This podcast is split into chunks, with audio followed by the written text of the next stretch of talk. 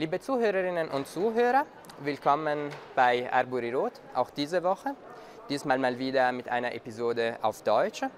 Wir erinnern, wir freuen uns natürlich auf Unterstützung. Unten sind die Links, um unser Content weiter zu folgen. Heute darf ich eine, eine sehr wichtige Gästin für uns Studentinnen und Studenten äh, willkommen heißen. Und zwar Petra. Petra kennen wir kennen uns äh, aus der SPD. Mhm.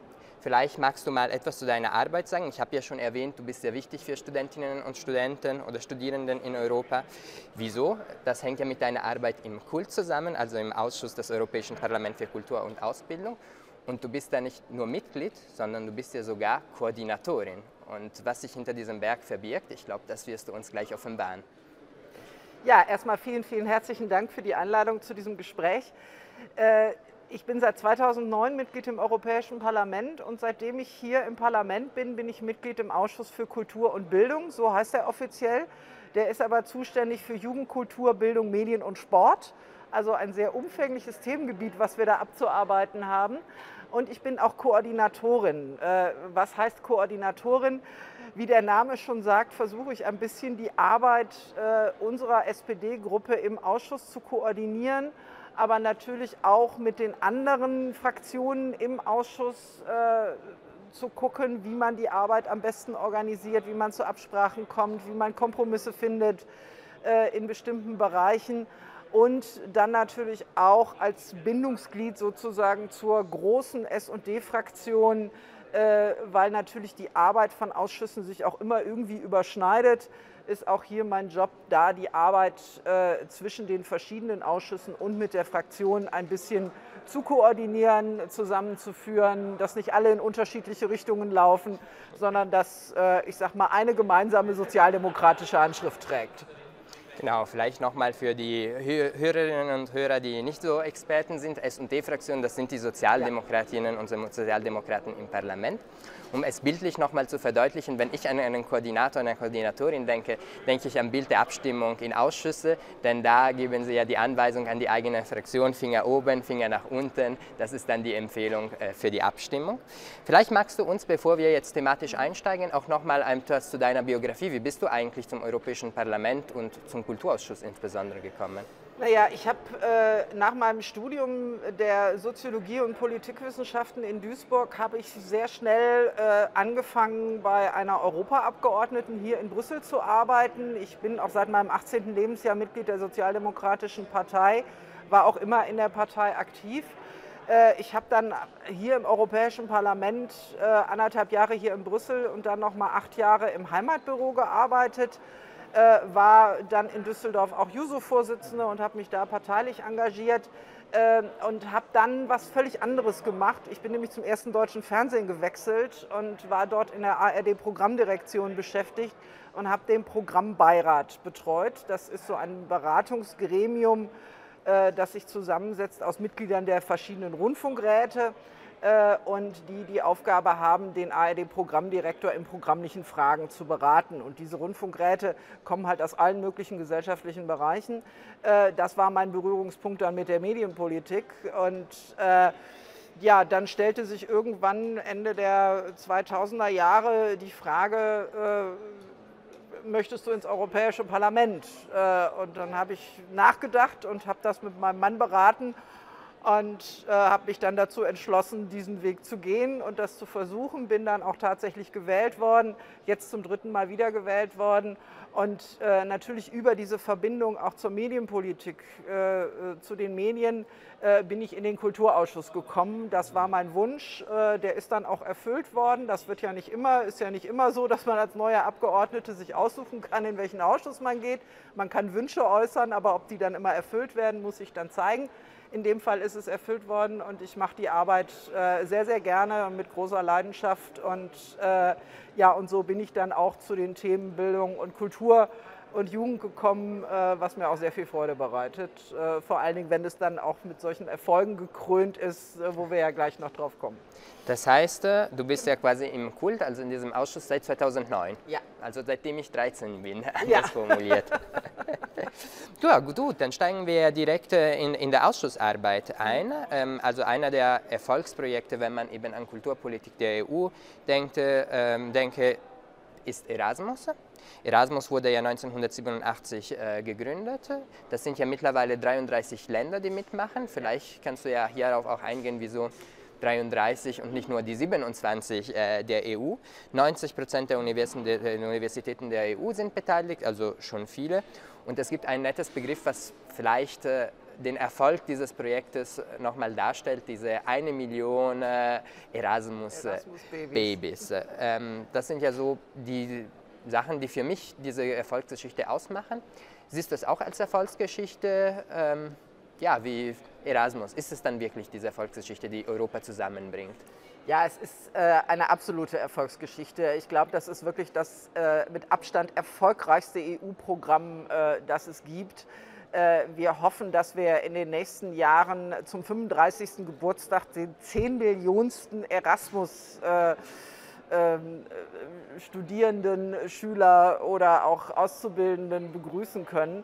Ähm, und das bringt wirklich Europa zusammen. Äh, und da geht es ja weniger darum, dass man an einer, an einer Universität äh, in Finnland oder in Spanien oder in Portugal äh, vielleicht andere Sachen lernt als an einer Universität zu Hause, sondern geht es vor allen Dingen ja darum, äh, mit anderen Menschen zusammenzukommen, mit anderen Menschen Erfahrungen auszutauschen aus anderen Kulturen, äh, andere Kulturen kennenzulernen, auch mal auszuprobieren, wie sich das anfühlt, in einem anderen Land zu leben und zu arbeiten. Wir reden immer viel über den europäischen Binnenmarkt und darüber, dass jeder äh, frei reisen kann, aber sich auch entscheiden kann, in einem anderen EU-Land zu arbeiten, das aber mal live und in Farbe zu erleben, was das denn bedeutet.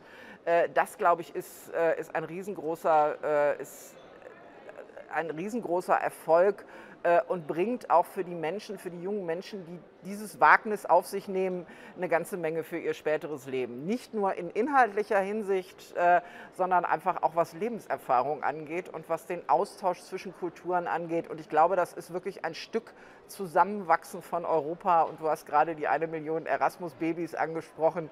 Ähm, das zeigt natürlich auch, äh, hier kommen Menschen zusammen und das ist, glaube ich, das größte Ziel und das größte, der größte Erfolg dieses Projektes, Menschen in Europa zusammenzuführen äh, die bisher nicht viel miteinander zu tun hatten. Und äh, deshalb ist das so ein riesengroßer Erfolg.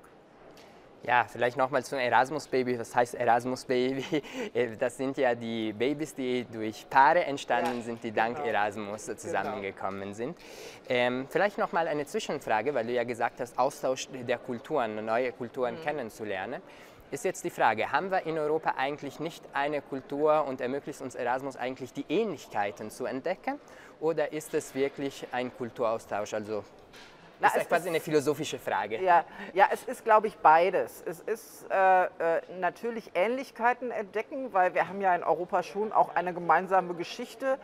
Äh, in, insofern gibt es natürlich schon Dinge, wo man sagen kann, da gehen Europäer auch ähnlich heran wie äh, äh, ähnlich, das sind ähnliche Herangehensweise, auch ähnliche Sichtweisen. Wir haben eine gemeinsame Kultur, wir haben äh, eine gemeinsame Geschichte. Äh, aber es dient natürlich auch dazu, die Unterschiede zu entdecken, weil es gibt durchaus unterschiedliche Mentalitäten, äh, es gibt unterschiedliche Herangehensweisen auch an Probleme und einfach mal festzustellen, dass vielleicht auch in anderen Ländern es kluge Ideen gibt, wie man ein Problem lösen kann. Ähm, das ist, glaube ich, sehr, sehr viel wert. Also dieses Schauen über den eigenen Tellerrand, äh, zu gucken, wie machen das andere, welche Erfahrungen machen die, wie organisieren die sich, äh, wie lösen die vielleicht auch ein Problem. Äh, das ist, glaube ich, der, der wirklich der Mehrwert, der durch solchen Austausch tatsächlich entsteht. Also es ist beides. Es ist kultureller Austausch, es ist aber auch das Entdecken von Gemeinsamkeiten und vielleicht feststellen, dass die Italiener dann vielleicht äh, zwar viele Dinge anders machen, aber äh, dann doch auch vieles gleich ist.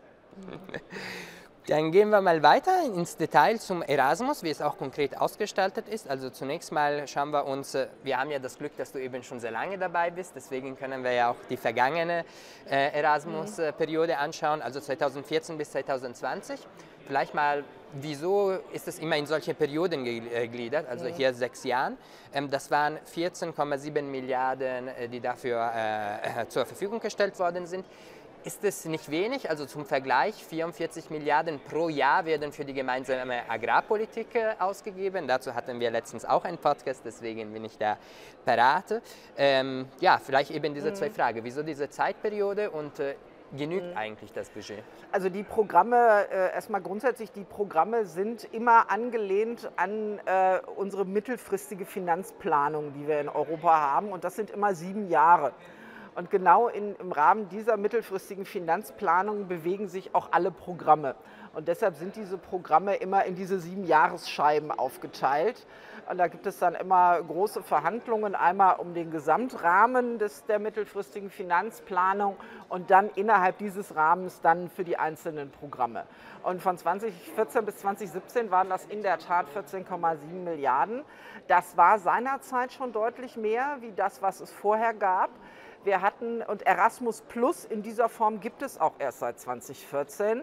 Wir hatten vorher äh, verschiedene Programme. Wir hatten äh, das Erasmus äh, für die Studierenden. Wir hatten Leonardo da Vinci für die Auszubildenden. Wir hatten Comenius für die Schulen. Ähm, die aber alle, ich sag mal, einheitlich gesteuert wurden letztendlich. Und dann macht es natürlich Sinn zu sagen, äh, es macht wenig, es ist wenig effektiv unterschiedliche Programme zu haben, sondern wir führen die in ein Programm zusammen, äh, was dann auch tatsächlich dazu geführt hat, dass diese Zusammenführung dann auch mehr Geld bedeutet hat. Ähm, und äh, das war dann 2014. Äh, wir haben da auch ein paar Neuerungen durchaus eingeführt. Es war aber noch nicht der ganz große Wurf, muss man sagen. Der ist jetzt tatsächlich mit dem neuen Programm gekommen, wo es uns gelungen ist, einen Aufwuchs der Finanzmittel um 67 Prozent zu erreichen. Also wir haben jetzt für die nächste Programmperiode roundabout 30 Milliarden Euro zur Verfügung. Wir hatten als Parlament uns noch mehr gewünscht. Wir hatten eine Verdreifachung der Mittel gefordert. Ähm, äh, es gab auch Staats- und Regierungschefs, die mal von einer Verzehnfachung gesprochen haben. Äh, das war von Anfang an ein bisschen unrealistisch, wenn ich das so sagen darf. Äh, aber die Verdreifachung wäre natürlich schön gewesen. Dennoch ist es, glaube ich, ein Riesenerfolg, wenn man sich vor allen Dingen anguckt, wie schwierig die Verhandlungen genau um diesen MFF waren äh, mit dem Wegbrechen der, der Briten und damit auch des Britenbeitrags, äh, deutlich weniger Geld in der Kasse, dass wir da es trotzdem erreicht haben, eine nahezu Verdoppelung zu erreichen, ist wirklich ein riesen, riesengroßer Erfolg. Bevor wir nochmal äh, in die Details der letzten Verhandlungen einsteigen, äh, die Frage zu Erasmus Plus, also dieses Plus hast du ja schon angesprochen, das steht dafür, dass man eigentlich alle Austauschprojekte für Auszubildende, für Schülerinnen und Schüler einfach in einem gepackt hat. Genau. Ich, ich, sehe, du, du nichts für diejenigen, die es dann nur akustisch mitbekommen. Ähm, und was beinhaltete genau Erasmus Plus, beziehungsweise das hält sich ja wahrscheinlich weiter, ähm, weil viele denken äh, nur an an, den, äh, an, dem akademischen, äh, an der akademischen Angleichung, sodass der Austausch möglich ist. Andere denken nur an die Finanzierung. Was denkt eigentlich, was sind die Säulen ähm, des Erasmus-Projekts, was konkret dann äh, die Betroffenen sehen? Also wir haben uns am Anfang äh, im Ausschuss, äh, als wir da 2013, äh, 12, 13 darüber diskutiert haben, auch ein bisschen schwer getan mit dem Namen Erasmus weil Erasmus natürlich sehr stark verknüpft ist mit Universitäten, mit Studierenden. Und wir haben immer gesagt, Erasmus ist aber viel mehr wie nur der Austausch von Studierenden. Äh, wir haben den Austausch von Schulen, wir haben Schulprojekte, wir haben äh, die Mobilität im Bereich der beruflichen Bildung und Ausbildung. Ähm, und das wird eigentlich mit dem Namen nicht abgedeckt. Deshalb haben wir uns am Anfang ein bisschen schwer getan. Deshalb ist dieses Plus dann dazugekommen, um ein bisschen deutlich zu machen, es ist mehr als nur der klassische Studierendenaustausch und der Austausch von Universitäten. Wir haben jetzt äh, dieses Mal sogar noch mehr dazu bekommen. Also wir haben erstens mal diesen Austausch, was mir besonders wichtig ist, äh, den Austausch von Auszubildenden äh, deutlich auch finanziell nochmal erweitert, äh, weil ich glaube, gerade für Auszubildende ist es eine Riesenchance, einfach mal in einem Betrieb ein Praktikum zu machen, außerhalb des eigenen Betriebs und vor allen Dingen dann noch in einem anderen Land. Äh, das ist eine Riesenchance und das ist auch für die Unternehmen eine Riesenchance, weil die mit neuen Erfahrungen, weil die Auszubildende zurückkriegen, die mit neuen Erfahrungen wiederkommen und damit natürlich auch die Arbeit im eigenen Betrieb bereichern können. Also das ist für beide eine Win-Win-Situation, sowohl für den Auszubildenden wie auch für das Unternehmen und das sehen auch viele Unternehmen so. Deshalb war es uns wichtig, diesen Bereich auszubauen. Wir haben den individuellen Schüleraustausch äh, mit dazu genommen. Bisher war es so, dass nur Schulprojekte gefördert werden konnten. Äh, also der Austausch von, äh, äh, von ganzen Klassen, die Zusammenarbeit von, von Klassenverbänden oder Kursverbänden innerhalb von Schulen. Jetzt kann auch der individuelle Schüleraustausch gefördert werden. Und was uns ein besonderes Anliegen war, und ich will fast sagen, das ist eigentlich auch ein sehr sozialdemokratisches Anliegen, das ist, das ganze Programm inklusiver zu machen weil wir sind uns natürlich der Tatsache bewusst, dass äh, trotz der finanziellen Unterstützung es für viele junge Menschen eben nicht möglich ist, einen solchen Austausch zu machen, weil einfach auch die, der finanzielle Background ein Stück weit fehlt. Und wir haben gesagt, wir müssen es eigentlich erreichen, dass wir auch die jungen Menschen mit Erasmus ansprechen, die bisher äh, keine Möglichkeit hatten, äh, wegen welchen Schwierigkeiten auch immer, finanziellen Schwierigkeiten, äh, junge Menschen mit Behinderungen, was auch immer. Äh, deshalb haben wir gesagt, wir wollen das Programm deutlich inklusiver machen und das ist auch eine Zielsetzung, die uns gelungen ist. Äh, wir, äh, und Sozialdemokratie hat ja immer den Leitspruch oder das Versprechen abgegeben, äh, Aufstieg durch Bildung. Und das ist ein Stück weit jetzt auch diese Inklusivität des Erasmus-Programms, womit wir versuchen, auch ein bisschen, ja, ich sage mal, dieses alte sozialdemokratische Versprechen umzusetzen, Aufstieg durch Bildung äh, dass eben Bildung für alle da ist und auch diejenigen an solchen Programmen partizipieren können, die eben zu Hause nicht mit dem goldenen Löffel im Mund aufgewachsen sind oder ausgestattet sind, äh, sondern es für alle zu machen. Und ich glaube, unser langfristiges Ziel bei Erasmus muss es tatsächlich sein, dass jeder junge Mensch in Europa bis zu seinem 30. Lebensjahr die Chance hat, einmal an einem solchen Erasmus-Projekt teilzunehmen, sei es im Studierendenaustausch, sei es in der Schule, sei es in der Ausbildung oder auch in der Erwachsenenbildung oder in der, im Jugendaustausch, also in der nicht formalen äh, Bildung. Äh, dass wir das jedem ermöglichen, der es möchte. Das muss das Ziel sein. Dafür reichen aber natürlich die 30 Milliarden bei weitem nicht aus. Da müssen wir noch ein bisschen dran arbeiten. Aber das wäre mein persönliches Ziel, dass wir irgendwann dahin kommen, dass jeder, der es möchte, einen solchen Austausch im Rahmen seiner Ausbildung, äh, Schulausbildung oder Universitäts- oder Berufsbildungsausbildung tatsächlich auch machen kann. Aber ich sehe, merke schon anhand deiner Antworten, äh, trotz dieses äh, langjährigen Finanzrahmens, der sieben Jahren ist, ähm, scheint die Narrative des Erasmus, deine Arbeit am Erasmus-Projekt schon ziemlich organisch und einheitlich zu sein, weil ich merke, dieses Inklusion-Konzept, das hat sich mit Erasmus Plus schon mal erweitert und jetzt, äh, ähm, was du angesprochen hast, dass das nochmal aufgestockt äh, wurde an Ressourcen, um mhm. diesen Inklusion-Aspekt nochmal zu verstärken, das ist jetzt auch in der nächsten Erasmus-Periode 21 bis 27 ja durchgesetzt mhm. worden, wo auch eben diese Aufstattung, die du erwähnt hast, von eben äh, 14,7 ähm, Milliarden auf 26 20 Milliarden äh, gelungen ist. Ja, es sind mit Inflationsausgleich und äh, sind es dann, sind es am Ende, ist es wirklich fast eine Verdoppelung. Also wir werden am Ende hoffentlich bei roundabout 30, 30 Milliarden landen. Okay, und äh, das ist, äh, natürlich haben wir aber nicht alles erreicht, was wir erreichen mhm. wollten.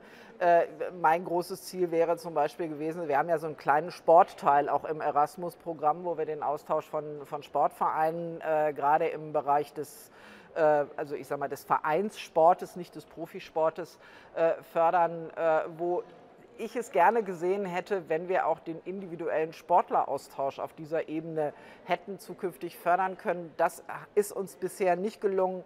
Aber äh, man muss ja auch noch Ziele für das nächste Mal haben, weil so ich glaube, das. das ist so ein sehr niederschwelliges Angebot, wenn ich mir angucke, welche, welche Menschen sich so in Sportvereinen engagieren, gerade junge Menschen, äh, die Fußball spielen, Handball äh, oder was auch immer mit Migrationshintergrund, äh, dass das noch ein zusätzliches Bausteinchen auch für Inklusion wäre, äh, wenn wir gerade hier auch noch mal angesetzt hätten, diesen Austausch zu fördern. Wie gesagt, das ist uns jetzt nicht gelungen, äh, aber man muss ja auch noch Ziele fürs nächste Mal haben. Ja, sonst macht ja der Job nicht mehr so viel genau. Spaß. Wenn man alles erreicht hat, dann kann man nach Hause gehen. Vielleicht eine letzte Frage zum Erasmus, bevor ja. wir Themen wechseln. Ich muss ja auch die Uhr immer im Blick haben, so gerne ich äh, mich auch mit dem Thema beschäftige. Und zwar um es zu operationalisieren, also wie sieht es ganz konkret aus? Also was macht das Erasmus-Projekt, was macht dieser europäische Deckmantel? Setzt es Unternehmen und Universitäten in Verbindung und fördert eine Angleichung der Programme, sodass Anerkennung problemlos äh, laufen kann?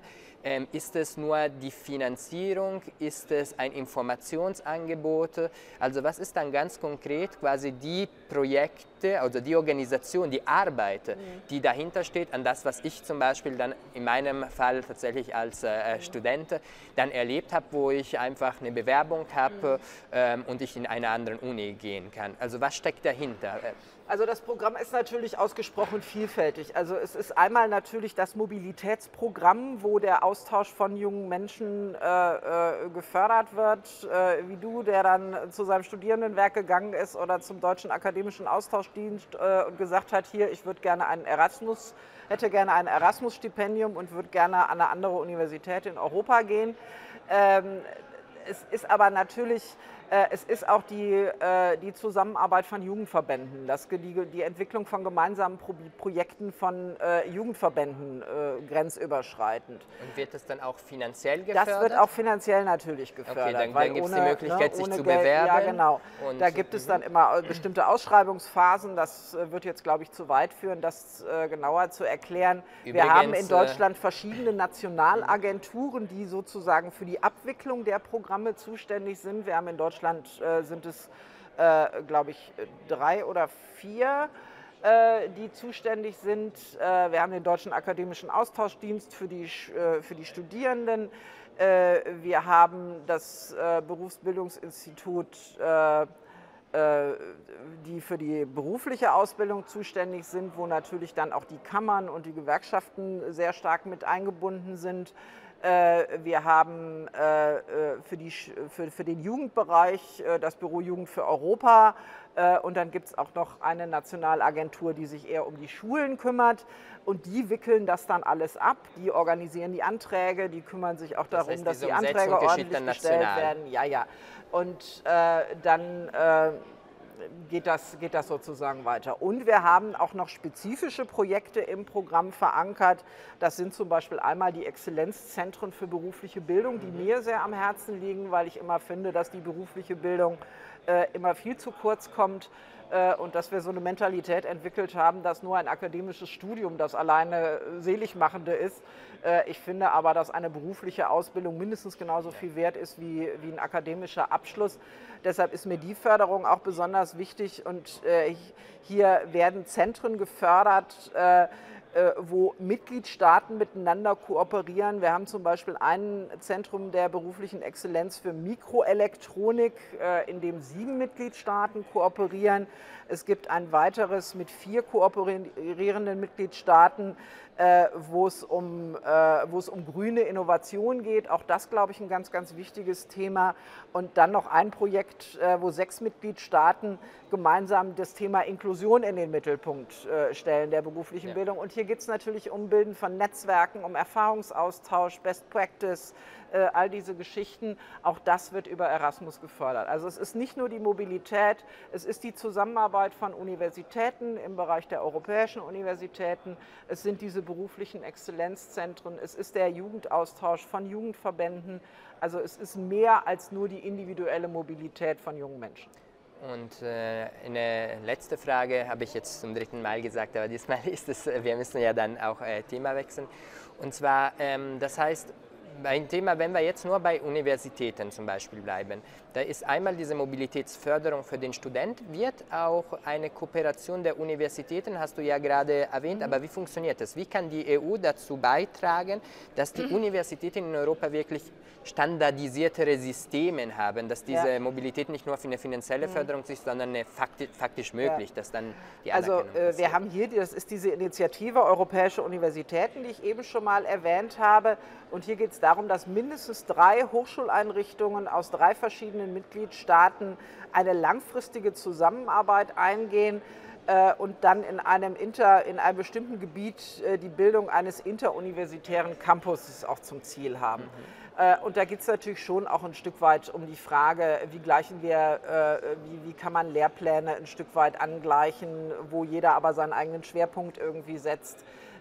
Das ist, das ist jetzt das Ziel, was die europäischen Universitäten angeht. Gemeinsame Forschungsarbeit, gemeinsame Lehrtätigkeit äh, auch in bestimmten Bereichen, in den Schwerpunkten, die die Universitäten oder die Netzwerke sich dann selber setzen. Also auch da geht es um eine bessere Zusammenarbeit äh, und insofern natürlich auch um eine Europäisierung der Bildung, wenn man so will. Und das heißt, sowohl beim Projekt Europäische Universitäten, das du gerade erwähnt hast, als auch beim Erasmus ist die Teilnahme zwar freiwillig für eine universitäre Einrichtung, aber das eben verbunden mit Austausch und finanzieller Förderung. Ja. Und das ist so der Anreiz. Ja. Also darauf, wir genau. setzen auf wirtschaftlichen äh, Anreize, damit äh, diese Welt damit von Unternehmen und Universitäten und Schulen genau äh, sich äh, stärker vernetzt. Ja, genau. Das ist äh, eine, würde ich sagen, eine Methode, die in der EU öfters angewandt ist ja. und die hier wirklich auch ihre Erfolge zeigt. Ja, Europa lebt auch von seinen Netzwerken und äh, äh, sowas kostet in der Regel auch Geld und äh, deshalb ist es gut und wichtig, dass die EU so, sowas dann auch tatsächlich fördert und mit Geld auch unterstützt. Ja, vielen Dank. Also das war auf jeden Fall sehr interessant. Wir leben ja, wie gesagt, wir profitieren ja alle von Erasmus, aber beschäftigen uns wenig mit der Arbeit, die dahinter steckt. Insofern war es mal gut, einen Einblick zu haben. Ähm, ich würde aber noch ein Thema von, von, äh, von deinem Wissen her zapfen wollen, von deiner Arbeit. Und zwar eben, äh, jetzt ist ja ein großes Thema gerade in der EU. Ähm, das läuft ja ja, DMA oder DSA, also Digital Service Act, sage ich jetzt mal zur Vereinfachung. Das war ja von Margrethe Vestager, unsere äh, Kommissarin für Digitales, kommt übrigens aus Dänemark, äh, vorgestellt. Und äh, wenn man sich hört, Digital Service Act, bei der Vorstellung hatte Vestager äh, gesagt, das ist sozusagen die Ampel, was die Ampel fürs Verkehr ge gewesen ist, als das Auto kam das ist jetzt dieser Digital Service Act für die, für, den, für die digitale Welt. Also wir brauchen hier mhm. Regeln, wir brauchen eine Ampel. Ampel übrigens eine Figur, die jetzt gerade äh, ja wohl sehr wichtig ist. Ähm, genau, und jetzt ist die Frage, was hat es eigentlich mit Kultur zu tun? Weil es jetzt, diese, diese Verbindung mhm. ist jetzt nicht äh, so ganz spontan. Stimmt. Und du hast ja auch in diesem Bereich gearbeitet, du hast sogar eine Opinion als mhm. Rapporteur gegeben. Vielleicht kannst du mal schildern, was ist so eine Opinion? Mhm. Die hieß Digital Service Act and Fundamental Rights Issues Post. Mhm. Da bin ich jetzt ganz gespannt zu hören, was da alles dahinter steckt.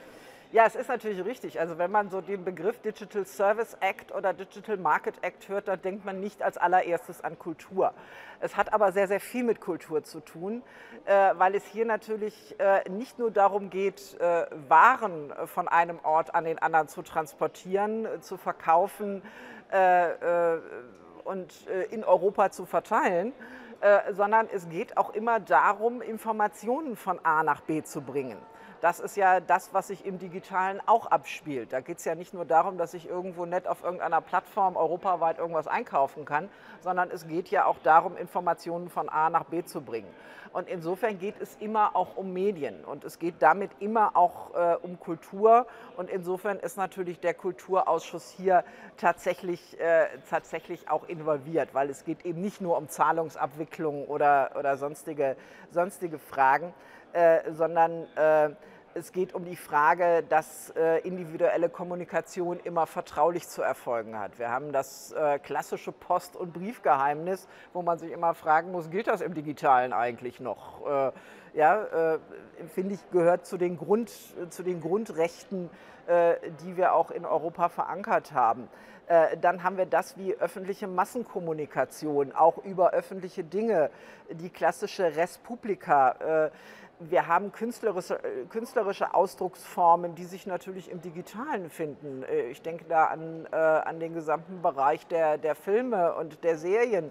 Äh, auch das alles ist künstlerischer Ausdruck. Und insofern hat es natürlich tatsächlich sehr, sehr viel mit Kultur zu tun. Und ich würde sogar behaupten, die Diskussion, was ein Digital Service, also ein digitaler Dienst darf oder nicht darf, sollte zuallererst äh, auch eine kulturelle Diskussion sein, weil äh, in einer immer konvergenteren und digitaleren äh, Welt Dienste die Kultur äh, auch unseres Zusammenlebens maßgeblich beeinflussen. Wir wissen, ja, wir wissen ja alle, wir merken das ja auch, wie, wie groß der Einfluss gerade auch von sozialen Netzwerken auf, auf, unsere, auf unsere eigene Kommunikation ist, aber auch auf unser eigenes Rezeptionsverhalten. Es guckt heute keiner, kaum noch jemand lineares Fernsehen, äh, außer mir vielleicht, ähm, sondern das spielt sich alles äh, über Plattformen ab. Insofern hat das wirklich ganz, ganz viel mit Kultur zu tun und dann auch letztlich mit der Frage, wollen wir es den großen Gatekeepers äh, überlassen, darüber zu entscheiden, was wir sehen dürfen und was wir nicht sehen dürfen. Ähm, und insofern äh, ist, das, ist das eine Debatte, die weit über, über die Frage von wirtschaftlicher äh, Macht hinausgeht, sondern es geht auch um mediale Macht und es geht vor allen Dingen hier auch um Vielfaltssicherung.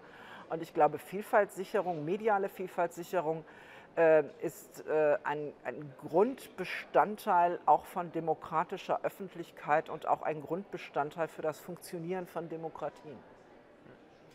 Ja, ja, das äh, ist auf jeden Fall auch meine Überzeugung, auch nochmal für die Zuhörerinnen und Zuhörer. Ich nehme an, meine naturwissenschaftliche Prägung lässt mich vermuten, dass lineares Medium bedeutet, dass der Konsum einseitig läuft. Das heißt, ja, das ich kann nicht interagieren, das, das sondern... ist das klassische Fernsehen. Genau. Also man sitzt also man vom Fernseher und lässt sich berieseln und macht im Zweifelsfall noch ein bisschen Channel-Hopping äh, und, aber man kann äh, nicht tweeten und reagieren. Und aber man kann nicht reagieren äh, und äh, man kann auch nicht das gucken zu der Zeit, wo man es gucken will, sondern man hat ein festgelegtes Sendeschema und man muss halt gucken, dass man um 20 Uhr zu Hause ist, wenn die Tagesthemen kommen.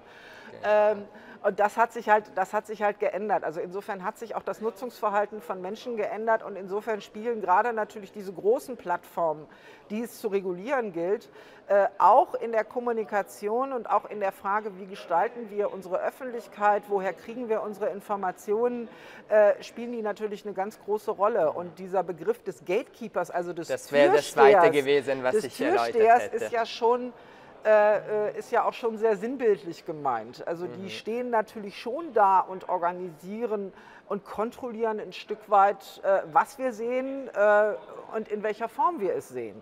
Und äh, dass man das ein Stück weit regulieren muss, weil natürlich solche Monopolstellungen auch immer ein Stück weit mit, äh, mit Verlust von Vielfalt einhergehen. Und auch mit, und auch mit Kontrolle von Vielfalt. Genau, da bist du, mir, bist du ja schneller als ich gewesen. Ich wollte auch diesen Begriff des Gatekeepers auch, Gatekeepers auch nochmal ansprechen. Hat ja, denke ich, auch Westage eben bei Einführung ja nochmal geschildert und hat ja auch explizit gesagt, dass sie überlegt haben in der Kommission beim ersten Vorschlag, ob sie sie nicht per Namen nennen, namentlich mhm. nennen, weil das sind ja auch wenige große Unternehmen, ja, die gut, wir aber das würde kennen. ja das würde ja eine abschließende wäre, Liste bedeuten, genau. aber man weiß ja nicht, was sich was sich noch was alles sich entwickeln kann. Und Gesetze sollten ja immer so allgemein gehalten sein, dass sie, äh, dass sie auch für neue Entwicklungen, dass sie auch zukunftsoffen sind äh, und man nicht immer beim Auftreten eines neuen Gatekeepers, ein einer neuen Gesetz Plattform bleibt. direkt wieder ein neues Gesetz machen nee, muss. Genau. Äh, insofern glaube ich, ist das richtig, sie nicht zu nennen. Äh, wir wissen alle, wer gemeint ist genau. und wir wissen natürlich alle, wer die großen Gatekeeper äh, in der Welt sind. Der Im Übrigen alles außereuropäische, ja. alles außereuropäische Konzerne äh, was uns, glaube ich, auch ein bisschen zu denken geben sollte. Ähm, ja. Ich würde mal, du hast ja jetzt auch schon angesprochen, das Thema quasi, wie diese, diese digitale Welt eigentlich äh, ähm, unsere Kultur beeinflusst, ist ja quasi eine philosophische. Und äh, bei der Vorbereitung äh, dieses äh, Podcasts, da ähm, bin ich ja auf Habermas letzten Aufsatz, äh, letzten im Sinne des letztes veröffentlichen, vielleicht auch sein letztes, wo er quasi seine äh, Veröffentlichung von 1962 zum Strukturwandel äh, teilweise revidiert. Und ich würde mal ein Zitat davon lesen und mal mit dir anhand dieses schauen, was muss man alles da regulieren, eventuell von der Perspektive. Und zwar Plattformen, anders als klassische Medien für die Verbreitung von wahrheitssensiblen, also täuschungsanfällige kommunikativen Inhalte, müssen keine Haftung übernehmen. Dass Presse, Rundfunk und Funk und Fernsehen beispielsweise dazu verpflichtet sind, Falschmeldungen zu korrigieren, macht auf jenen Umständen aufmerksam, der hier interessiert. Wegen des besonderen Charakters ihrer Waren, die eben keine bloße Waren sind, können sich die Plattformen nicht jeder publizistischen Sorgfaltspflicht entziehen. Das hast du ja schon erwähnt, Petra. Du hast ja schon gesagt, es sind eben keine Waren im wahren Sinne, was da ausgetauscht mhm. ist. Deswegen hat es etwas mit Kultur zu tun. Ähm, da brauchen, äh, brauche ich, aber ich denke auch viele der Zuhörerinnen und Zuhörer zunächst mal einen Einblick, wie läuft es eigentlich mit klassischen Medien, also mhm. Zeitungen oder Fernsehen, Fernsehen in Bezug mhm. zur Haftung. Mhm. Ähm, haben Sie eine, wie sieht diese publizistische Haftung aus? Du mhm. arbeitest ja auch, hast ja auch in dem Bereich gearbeitet, da bist du sicherlich mhm. die richtige Person, die man fragen kann. Also erstmal muss ich sagen, ich schätze Jürgen Habermas sehr. Ich habe äh, meine Diplomarbeit über, über Jürgen Habermas geschrieben. Äh, ich glaube aber, in dem Fall wirft er tatsächlich ein paar Dinge durcheinander. Äh, aber ich fange mal bei der, bei der anderen Frage an. Äh, wie läuft das eigentlich in den klassischen Medien? Natürlich gibt es in den klassischen Medien gibt es sowas wie redaktionelle Verantwortung. Äh, und es gibt auch, äh, ich sag mal, sehr klare Regeln. Wir haben äh, in Deutschland beispielsweise den Medienstaatsvertrag, der den öffentlich-rechtlichen und den privaten Rundfunk regelt. Wir haben das Presserecht. Wir haben auch freiwillige Selbstverpflichtungen im Bereich der Presse über den Presserat äh, wo man sich dran wenden kann, wenn man der Meinung ist, dass irgendeine Presse irgendwas äh, äh, Falsches gemacht hat, Verleumderisches gemacht hat, wo dann dieser Presserat äh, eingeschaltet wird. Äh, und natürlich gibt es äh, natürlich gibt es eine redaktionelle Verantwortung. Da sitzen ausgebildete Journalistinnen und Journalisten, die sind nicht fehlerfrei.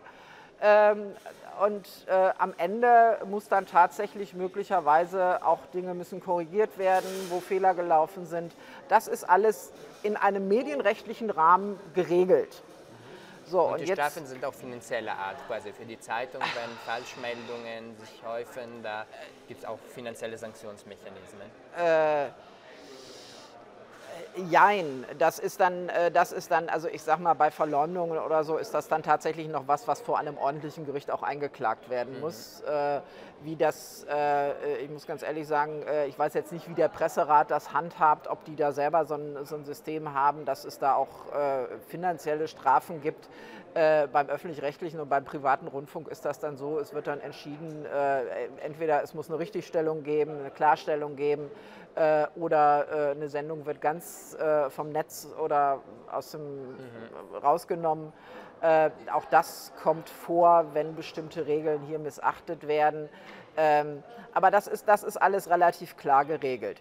Jetzt muss man aber unterscheiden, die großen Plattformen sind ja, sind ja erstmal nur Verbreiter von Medien, die anderweitig redaktionell verantwortet erstellt worden sind wenn Google oder Facebook selber äh, einen Artikel schreiben einen würden. Artikel schreiben würden, Inhalte selber erstellen würde, dann hätten sie natürlich auch diese redaktionelle Verantwortung und wären dafür verantwortlich. Äh, in der jetzigen Situation, in der wir sind, sind sie aber erstmal nur diejenigen, die die Infrastruktur zur Verfügung stellen, dass die Inhalte sich verbreiten dass sie gefunden werden, dass sie gelesen werden, dass sie gesehen, dass sie gehört werden. Und insofern glaube ich, ist der Ansatz, der steht in der E-Commerce-Richtlinie, das ist eine ganz äh, wichtige Richtlinie in Europa, äh, ein sogenanntes Haftungsprivileg dass also auch Plattformen nur dann für Inhalte zur Verantwortung gezogen werden können. Ich sage mal illegale Inhalte, äh, Fragen von Desinformation, Hate Speech, Verleumdung, äh, menschenverachtende Äußerungen und so weiter und so weiter. Äh, nur dann zur Verantwortung gezogen werden können und handeln müssen, wenn sie von diesem Inhalt Kenntnis haben. Das kann man ja erstmal nicht unbedingt voraussetzen, weil äh, natürlich kontrolliert Google, Facebook, äh, Instagram, YouTube, kontrollieren die nicht jeden Inhalt, der bei ihnen hochgeladen wird. Ähm, und das kann man von ihnen auch nicht verlangen, das muss man von ihnen auch nicht verlangen. Wenn aber sie einen Anruf kriegen oder eine Mail kriegen und sagen, guck dir das Stück mal an auf YouTube, äh, da vermuten wir, das könnte ein illegaler Inhalt sein, das könnte ein Aufruf zu Terrorismus sein, das könnte, ein Aufruf, das könnte rassistisch sein. Äh, dann müssen sie tätig werden. Und wenn sie das nicht tun, dann sind sie auch haftbar dafür. Ähm, und das ist jetzt alles schon der Status quo? Das, ist, der, das ist im Moment der Status quo.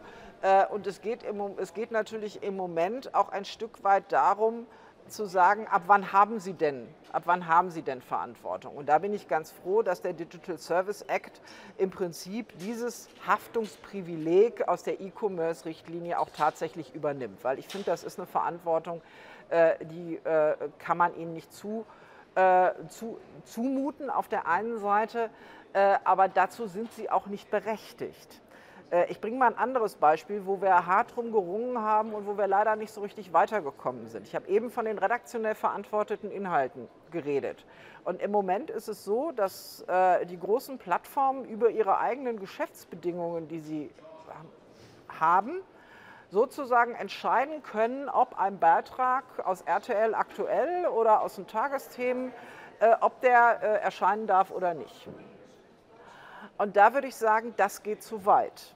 Hier glaube ich, dass wir eine Regelung brauchen, die redaktionell verantwortete Inhalte davon freistellt, von den großen Plattformen nochmal kontrolliert, geblockt oder am Ende sogar gelöscht werden dürfen. Das dass die das nicht dürfen. Weil wenn es einen Inhalt gibt, ein redaktionell verantworteter Inhalt, der in den Mitgliedstaaten einer medienrechtlichen Regulierung unterliegt, dann sind ja sozusagen schon alle Kontrollmechanismen vorhanden. Und dann ist es nicht an Facebook, Google, YouTube oder sonst wem zu entscheiden, ob ich das sehen darf oder nicht. Das wäre auch die Überantwortung einer Verantwortung, äh, die eigentlich nur einer dafür zuständigen Behörde obliegen kann, die da auch mit dem entsprechenden Recht auch ausgestattet ist. Das für den Fall einer Meldung oder a priori? Also ich benutze, hier, ich benutze leider zu viele lateinische Begriffe. Vielleicht Status quo ist Ist-Zustand. Äh, nee, und a priori bedeutet nach von einer Meldung sprechen wir jetzt genau von vornherein oder sprechen wir nach einer Meldung, dass redaktionelle Inhalte dann auch nicht äh, bereits redaktionell geprüfte Inhalte Alles, was redaktionell verantwortet erstellt wird und einer solchen medienrechtlichen Regulierung unterliegt, äh, darf von Google, Facebook und Co. nicht geblockt, gelöscht oder in irgendeiner Form bearbeitet eines, werden. Okay. Äh, weil das sozusagen, weil das eine Doppelkontrolle ja. wäre. Und das gilt auch für Zeitungen. Also, äh, ja? ja. So, und dann kommt dann ja auch häufig dieses Beispiel, das wird mir dann immer entgegen, ja, aber man muss doch was gegen Russia Today tun. Also erstens gibt es bei Russia Today gibt es medienrechtliche Regulierungen, äh, die ermöglichen, dass Russia Today eben auch nicht online geht. Oder sie im Zweifelsfall einer solchen medienrechtlichen Regulierung nicht unterliegen und damit dann trotzdem gehandelt werden könnte. Äh, und dann kommt das und dann äh, gibt es noch gerne das gerne genommene Beispiel äh, Ungarn und Polen. Wir wissen aber doch, dass, dass die öffentlich-rechtlichen Anstalten oder die, der staatliche Rundfunk in Polen und Ungarn dass die, dass die ganz häufig Falschmeldungen berichten, dass die Fake News verbreiten, äh, dass die Propaganda machen. Ähm, die unterliegen aber einer medienrechtlichen Kontrolle und das kann man doch nicht laufen lassen. Wo ich dann sage, es kann aber doch nicht euer Ernst sein, dass wir jetzt den großen Plattformen es überlassen, ein Problem zu lösen, was wir europarechtlich nicht in den Griff kriegen. Also Polen und Ungarn missachten ständig grundlegende Werte und grundlegende Rechte äh, in der Europäischen Union. Wir kriegen das nicht in den Griff. Wir kriegen die nicht sozusagen wieder auf den, auf den Pfad der, der europäischen Werte geführt. Und Google und YouTube sollen jetzt für uns das Problem lösen. Das kann doch nicht euer Ernst sein. Und ich finde wirklich, es steht einem privaten Unternehmen schlicht nicht zu, zu entscheiden, was denn Fake News ist und was nicht Fake News ist die können von mir aus gerne weiter ihre, äh, äh, es gibt ja so diese Einrichtungen auch von, äh, von News-Checks oder auch von Checks von, von, solchen, von solchen Berichten. Das sollen die auch von mir aus gerne weitermachen. Das macht auch jede Redaktion, dass die nochmal die, wenn sie gut ist, dass sie nochmal die Informationen prüft, bevor sie sie weitergibt. Äh, das, äh, und dann auch darüber informieren, wenn sie mögliche Fehler gefunden haben. Aber dass sie das dann dazu berechtigt, Beiträge zu löschen oder zu blockieren, das finde ich geht absolut zu weit. Das, ist ein, das halte ich für einen schweren Eingriff äh, in, in die Medienfreiheit. Wir sind also hier schon in der aktuellen, also vom Ist-Zustand zur aktuellen äh, Debatte ja. gekommen und da merken wir eben, wo dieses Digital Service Act und dieses äh, Digital Market Act dann doch auch viel mit Kultur äh, zu ja. tun haben. Vielleicht nochmal die zwei Fragen zu diesem Thema, äh, die mir jetzt äh, einfallen. Wie ist es, du hast ja gesagt, wenn es eben redaktionell geprüft worden ist von, einer, von den Institutionen in einem Mitgliedsland. Ähm, was passiert aber bei Zeitungen, Zeitschriften, Zeitungen, die von Ländern außerhalb der EU stammen? Also man könnte ja an unzähligen Beispielen aus den USA denken, aber vielleicht auch aus China. Die sind ja dann online ähm, und wenn ich jetzt einfach als User mal einen äh, Artikel über Xi sehe, Xi Jinping, der äh, chinesische Präsident, und den, äh, den teile ich einfach auf Facebook.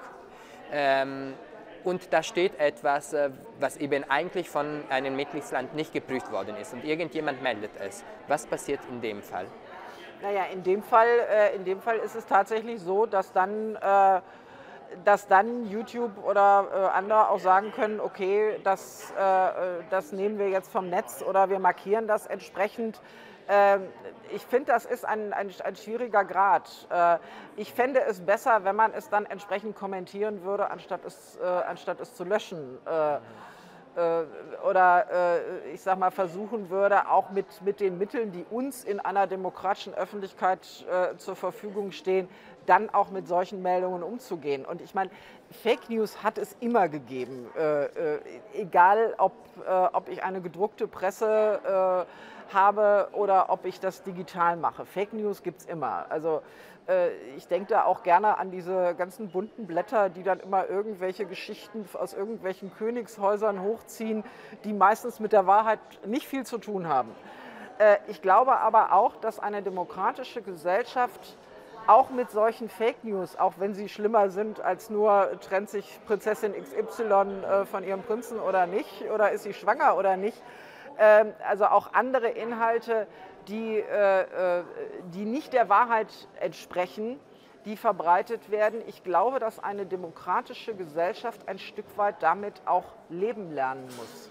Und ich glaube, dass wir auch genügend Möglichkeiten haben, damit auch so umzugehen, dass wir nicht direkt mit dem, mit dem harten Schwert äh, des Löschens und Sperrens von Inhalten äh, arbeiten oder mit Upload-Filtern oder sonstigen Geschichten, sondern dass wir über die Öffentlichkeit, die wir haben, auch genügend Möglichkeiten haben, äh, diese Fake News auch tatsächlich bloßzustellen und zu sagen, das ist nur wirklich was, äh, das entspricht nicht der Wahrheit, hier wird äh, gelogen, hier wird die Wahrheit verbogen.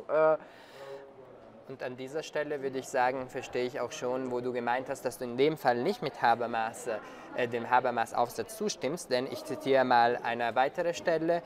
In einer schwer vorstellbaren Welt von Fake News, die nicht mehr als solch identifiziert, also von wahren Informationen unterschieden werden können, würde kein Kind aufwachsen können, ohne klinische Symptome zu entwickeln. Und das ist dann die These, wofür man, wofür man sagen könnte, ja, diese Plattformen sollten wir zwingen, auch härter einzugreifen. Damit ermächtigen wir eigentlich Private, mhm. eine redaktionelle Aufgabe zu erfüllen. Aber diese Gefahr sieht zumindest Habermas, dass dann kein Kind aufwachsen kann, ohne klinische Symptome zu entwickeln. Ja, das ist so seine typische, etwas dramatische Sprache. Äh, Natürlich sind Fake News nicht schön, überhaupt keine Frage. Und im Zweifelsfall manchmal sind sie sogar gefährlich.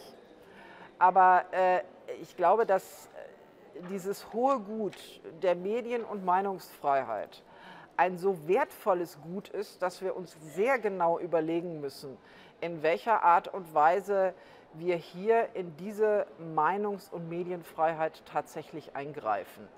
Äh, und äh, es ist dann immer sehr schnell das, der Begriff der Zensur, wobei Zensur ja immer was Staatliches ist. Äh, aber äh, so diese Form von Selbstzensur, ja. äh, wie gesagt, ich glaube, da muss man wirklich sehr, sehr vorsichtig sein. Ich rede hier nicht über illegale Inhalte. Also wenn Inhalte illegal sind, dann müssen sie natürlich gelöscht werden, überhaupt keine Frage. Äh, wobei das am Ende auch nur ein Gericht feststellen kann, ob es illegal ist oder nicht. Ähm, aber äh, in diesem Graubereich zwischen Desinformation, Fake News, Hate Speech ist ja auch nicht immer, kann illegal sein, muss aber nicht immer illegal sein, äh, ist oft Frage von Beleidigung, Verleumdung. Äh, Petra? Finde ich, muss man sehr, sehr vorsichtig sein, weil äh, ich glaube wirklich, äh, Meinungs- und Medienfreiheit ist das, was wir dringend schützen müssen, weil äh, es ist der, der Atem einer jeden demokratischen Gesellschaft, ohne den eine Demokratie nicht leben kann. Äh, und deshalb äh, muss man da sehr, sehr genau abwägen. Das war ein guter Abschluss äh, fürs Thema. Äh, dein Terminkalender zwingt uns äh, jetzt uns dem Ende zu nähern. Ähm, vielleicht ganz zuletzt, wann werden wir den Digital Service Act umgesetzt sehen? Abschätzungsweise? Also wir werden jetzt über den Digital Service Act werden wir jetzt nächste Woche wird nächste Woche im Ausschuss abgestimmt werden. Im Januar dann wahrscheinlich im Plenum. Ähm, und dann geht es in die Verhandlungen mit dem Rat. Äh, wie lange die dauern, kann ich offen gestanden nicht absehen. Ich weiß nicht, wie schnell das geht oder wie lange das dauert. Wir haben schon Trilogverhandlungen gehabt, die äh, über mehrere Jahre gingen. Äh, ich kann es nicht sagen, aber vielleicht Ende des nächsten Jahres, dass wir ein Ergebnis vorliegen haben, vielleicht aber auch später. Aber meine Glaskugel habe ich gerade nicht dabei. Wir werden dann mal schauen, eventuell trifft man sich dann wieder und schaut, was da rausgekommen ist. Vielen Dank für deine Zeit. Ich habe Vielen Dank den Zuhörerinnen und Zuhörern fürs Zuhören. Ich hoffe, es war nicht zu kompliziert. Wir haben versucht, zumindest lateinische Begriffe zu vermeiden. Euch allen noch einen schönen Tag und vielen Dank fürs Zuhören.